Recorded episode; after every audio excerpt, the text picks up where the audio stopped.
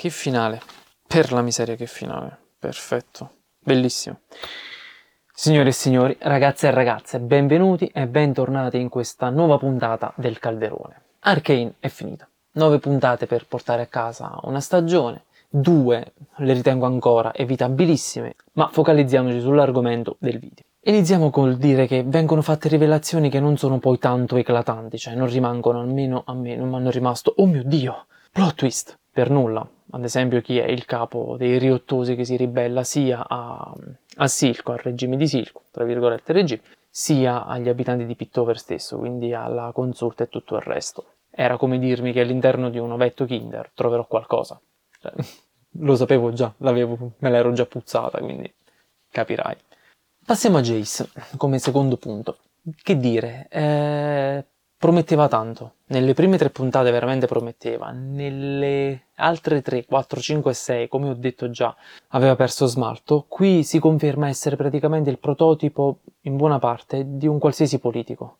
Parte di una maniera, nel suo percorso si trasforma più e più volte per arrivare all'ultimo stadio, che è una specie di banderuola.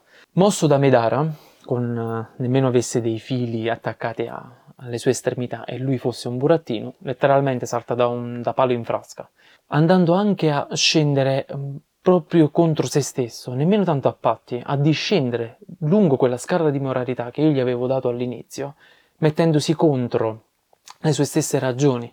Vi dico soltanto che, e non faccio altri spoiler, uh, anzi cercherò di non farne altri, che ad un certo punto uh, l'Extech viene ad essere praticamente utilizzato per creare delle armi o comunque c'è il concetto di base di poter mettere l'Extech all'interno delle armi.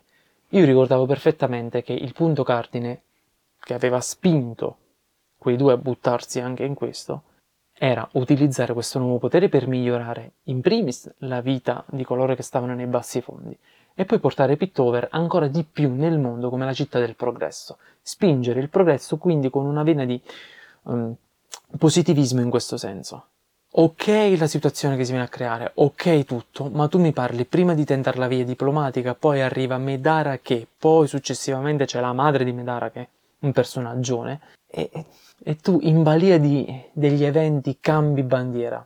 Da un lato posso capirlo perché effettivamente andiamo a guardare un personaggio che è uscito ieri dall'accademia senza né arte né parte, si ritrova a fare il politico e a dover decidere, quindi ci sta che lui si trovi confuso e si appoggia a chi effettivamente sembra avere più le spalle grosse per poter reggere il mondo e il colpo. Ma nemmeno puoi venire a patti con te stesso, quando hai Victor che te lo ricorda costantemente, quasi costantemente.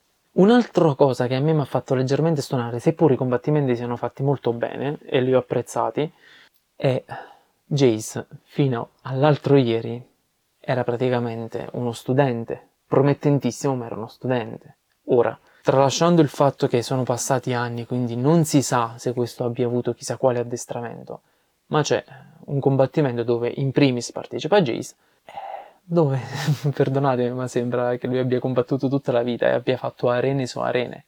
Non viene fatto capire se questo ha mai ricevuto un addestramento militare. Sicuramente non si è laureato all'università della vita, della strada, come magari può aver fatto V può aver fatto Jinx, possono aver fatto Echo e tutti gli altri. Quindi tutte quelle mosse che fa, tutti quei colpi che dà, la bravura con cui le dà, i poteri che esercita, da dove cazzo li hai imparati? Come hai fatto? I poteri posso capirlo dalle rune, sapevi cosa volevano significare, sapevi il congegno come l'avevi costruito, ci sta. Ma tu prendi martellata a destra e a sinistra senza letteralmente prendere un colpo vero, se non un graffietto sul viso mentre V, che effettivamente è nata e cresciuta a cazzotti, esce dal combattimento che in altro poco non si riconosce. Mi è sembrato un po' una forzatura per rappresentare poi un personaggio come quello che poi è presente all'interno di League of Legends che non l'ho afferrato, cioè quella cosa mi ha fatto altamente storcere il naso, seppur le tre puntate hanno un crescente incredibile fino alla fine e l'ultima parte dell'ultimo episodio è fantastico, del nono episodio è fantastico. Il quarto punto mi tocca da vicino, Silco. Silco si conferma essere effettivamente il villain che ci vorrebbe in molte altre serie tv. Risoluto, con una morale abbastanza ferrea, con un obiettivo prefissato a lungo termine per il quale lui fa qualsiasi cosa, si sporca le mani e non soltanto quello, indipendentemente da cosa deve calpestare e chi deve superare, fedelissimo a pochissimi concetti, uno dei quali è proprio la lealtà, in tre scene, È ben visibile questa cosa. Ne spoiler soltanto una. Quando si siede a parlare con la statua di uh, Vender, che immagino abbia fatto costruire lui alla fine perché non l'avevo notata nelle altre puntate, e confessa tutte le sue preoccupazioni per qualcosa a cui è chiamato a fare, una scelta difficilissima che lo pone in una condizione davvero molto particolare che non mi sarei aspettato lui affrontasse con quella maniera, o comunque il personaggio dovesse affrontare. Subito legato al quarto punto, ovviamente c'è il quinto, che è legato anche specificatamente a Silco, Jinx.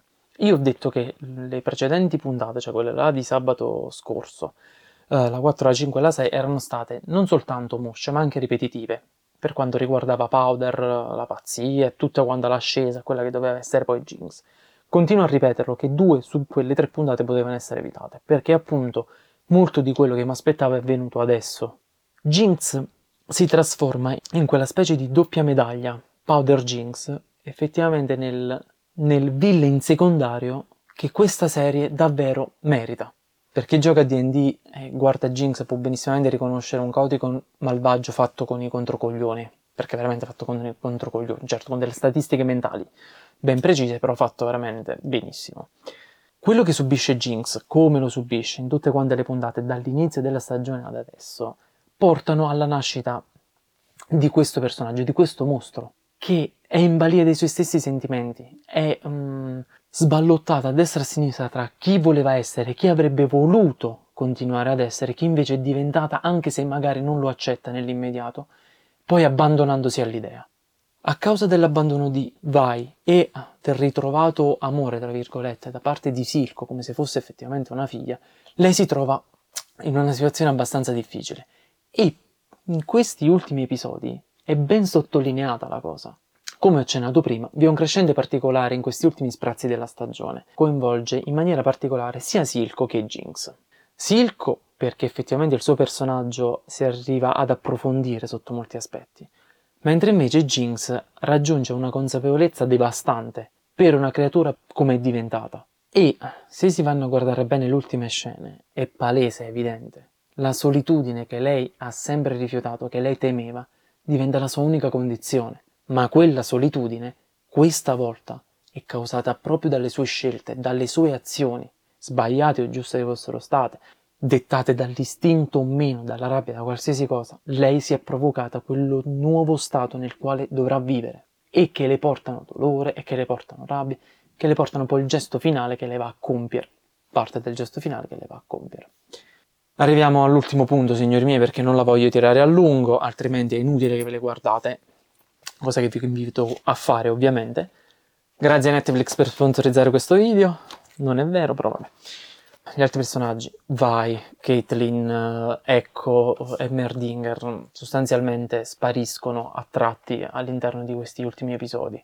Vuoi per determinati motivi e soprattutto è palese che si punta ad una seconda, terza e quarta stagione perché ci sono molti punti rimasti in sospeso, troppi rimasti così che alleggiano nell'aria e non sai dove vanno a parare, anche perché sono stati introdotti o col contagoccio o a secchiate e poi non più trattati. Ora non penso che voglia essere questo l'andazzo delle successive stagioni perché non mi pare possibile. E quindi come dicevo è palese la cosa. Però eh, questi personaggi di fronte a Silco di fronte a quello che subisce Jinx vengono un po' messi in ombra. Soprattutto Vai. E mi voglio concentrare su questa. Nelle prime sei puntate senza offesa per nessuno, hai rotto il cazzo, vai, cioè, tu, Powder, l'ho abbandonata, la devo riprendere, no, è ancora lì, la salverò, non è Jinx, è colpa di Silco. Hai fatto delle menate assurde che veramente basta, le hai proprio scese, le hai scese, cioè mi è arrivato il latte nelle ginocchia a sentirti. C'è un solo momento, in tutti quelli che tu hai perso, c'è un solo momento adesso, in cui tu puoi fare veramente qualcosa a seguito di uno scontro che coinvolge Jinx, un altro personaggio che non nominerò, un bellissimo scontro, a me è piaciuto veramente più di tutti quelli che ho visto, in quell'attimo tu puoi effettivamente far qualcosa per quagliare sta rottura di palle che dura da sei puntate, che fai? Scappi, prendendo Caitlyn e andandotene, e poi guardando da lontano, rammaricandoti di quello che non hai fatto. Scena successiva, esattamente a questo momento, si vede Silco per quello che è, tutto l'amore che gira attorno a Silco e Jinx tutto il sentimento, tutto il pato, lì si vede.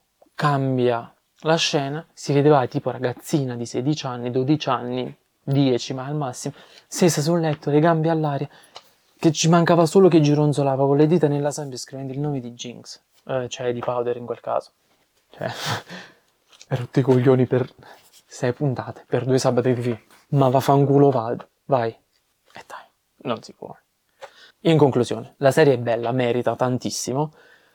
Nella mia scala delle serie preferite del 2021 viene sotto, purtroppo, Zero Calcare e la sua Strappare lungo i bordi, non me ne vogliate, come molte altre serie scendono in confronto a quella, perché beh, è un capolavoro per me. Ottime canzoni, ottima l'animazione, stupendi alcuni personaggi, i temi trattati per quanto mi riguarda ci azzeccano tutti. Il crescendo si vede e si palesa pesantemente dalla prima all'ultima puntata, con quell'intramezzo ombroso che mi ha ammosciato, però oh, non si può avere tutto dalla vita. Sono appena nove puntate di una primissima stagione, quindi chi può mai dire cosa verrà poi? Vi consiglio caldamente di vederla. Vorrei sapere voi cosa ne pensate su tutta quanta la stagione, in particolare sull'ultima puntata, su quello che avviene nell'ultima puntata e come termina, perché veramente, se posso dire la mia, è così che si terminano le stagioni. Un colpo di scena che... Wow, davvero wow. Grazie per aver visto questo video e ci vediamo alla prossima.